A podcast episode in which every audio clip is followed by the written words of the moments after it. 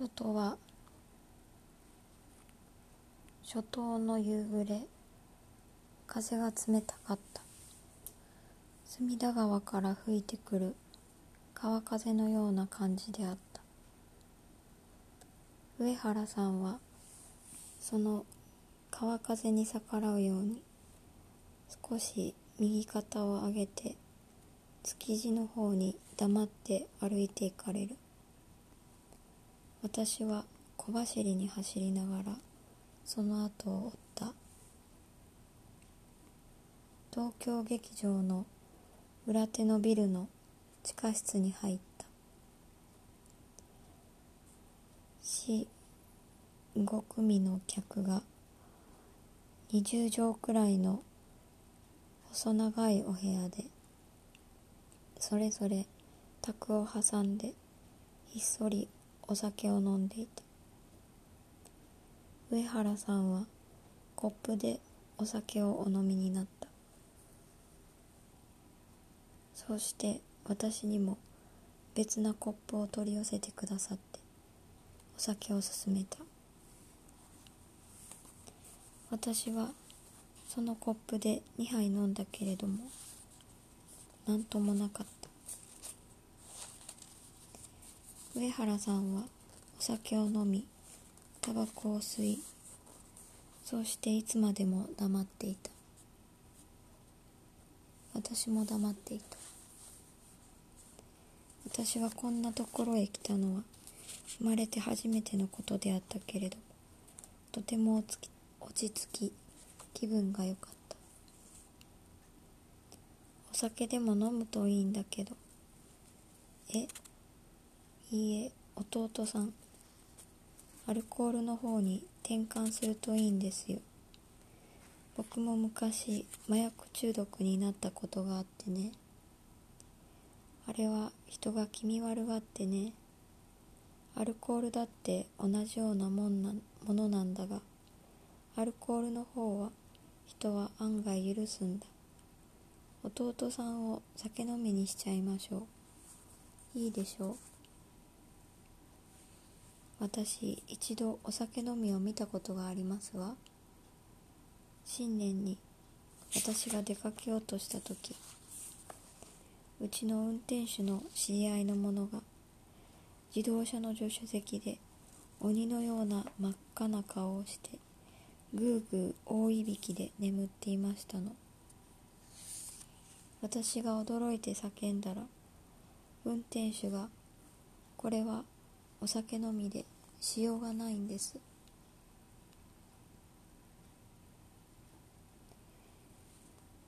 と言って自動車から降ろして肩に担いでどこかへ連れて行きましたの。骨がないみたいにぐったりしてなんだかそれでもブツブツ言っていて私あの時初めてお酒飲みってものを見たのですけど面白かったわ。僕だって酒飲みです。あらだって違うんでしょ？あなただって酒飲みです。そんなことはありませんわ。私はお酒飲みを見たことがあるんですもの。まるで違いますわ。それでは弟さんも酒飲みにはなれないかもしれませんがとにかく酒を飲む人になった方がいい。帰りましょう。遅くなると困るんでしょう。いいえ構わないんですの。いや実はこっちが窮屈でいけねえんだ。姉さん会計うんと高いのでしょうか。少しなら私持っているんですけど。そうそんなら会計はあなただ。足りないかもしれませんわ。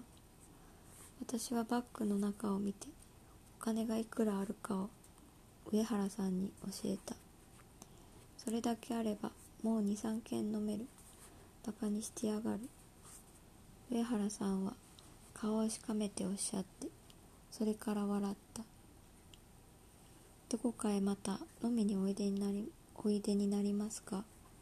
とお尋ねしたら真面目に顔首を振っていやもうたくさんタクシーを拾ってあげますからお帰りなさい。私たちは地下室の暗い階段を上っていった。一歩先に登っていく上原さんが階段の中頃でくるりとこちらへこちら向きになり素早く私にキスをした。私は唇を固く閉じたままそれを受けた。別に何も上原さんを好きでなかったのに。それでもその時から私にあの姫事ができてしまったのだ。カタカタカタと上原さんは走って階段を上っていって私は不思議な透明な気分でゆっくり上がって外へ出たら川風が方にとても気持ちよかった。上原さんにタクシーを拾っていただいて私たちは黙って別れた。車に揺られながら私は世間が急に海のように広くなったような気持ちがした。私には恋人があるの。ある日私は夫からお小言をいただいて寂しくなってふっとそう言った。知っています。細田でしょ。どうしても思い切ることができないのですか。私は黙っていた。その問題が何か気まずいことの起こるたびごとに私たちの夫婦の間に持ち出されるようになった。もうこれはダメなんだ。と私は思った。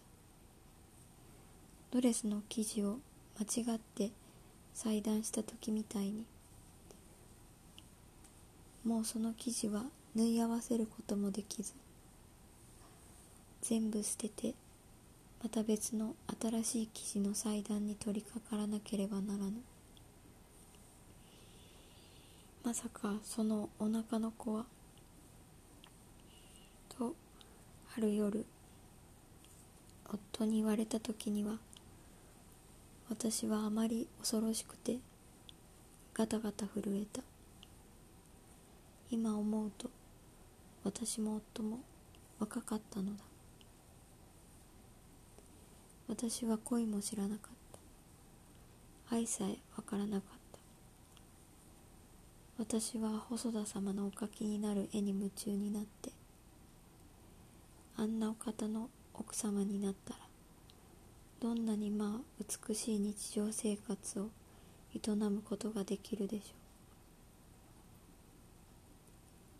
ょう。あんな趣味のあんな良い趣味のお方と結婚するのでなければ結婚なんて無意味だわ。と私は誰にでも言いふらしていたのでそのためにみんなに誤解されてそれでも私は恋も愛も分からず平気で細田様を好きだということを公言し取り消そうともしなかったので変にもつれてその頃私のお腹の中で眠っていた小さい赤ちゃんまで夫の疑惑の的になったりして誰一人離婚などあらわに言い出したお方もいなかったのにいつの間にやら周囲が白々しくなって私は付き添いのお関さんと一緒に里のお母様のところに帰ってそれから赤ちゃんが死んで生まれて私は病気になって寝込んでもう山木との間はそれっきりになってしまったのだ。直次は私が離婚になったということに何か責任みたいなものを感じたのか僕は死ぬよと言ってわーわー声を上げて顔が腐ってしまうくらいに泣いた。私は弟に薬の薬屋の借りがいくらになっているのかのか尋ねてみたらそれは恐ろしいほどの金額であった。しかもそれは弟が実際の金額を言えなくて嘘をついていたのが後で分かった。後で判明した実際の総額はその時に弟が私に教えた教えた金額の約3倍近くで近くあったのである。私上原さんに会ったわ。いいお方ね。これから上原さんと一緒にお酒を飲んで遊んだらどう？お酒ってとっても安いものじゃないの。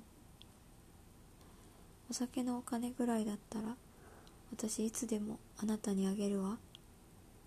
薬屋の払いのことも心配しないで。どうにかなるわよ。私が上原さんと会ってそして上原さんをいいお方だと言ったのが弟をなんだかひどく喜ばせたようで弟はその夜私からお金をもらって早速上原さんのところに遊びに行った。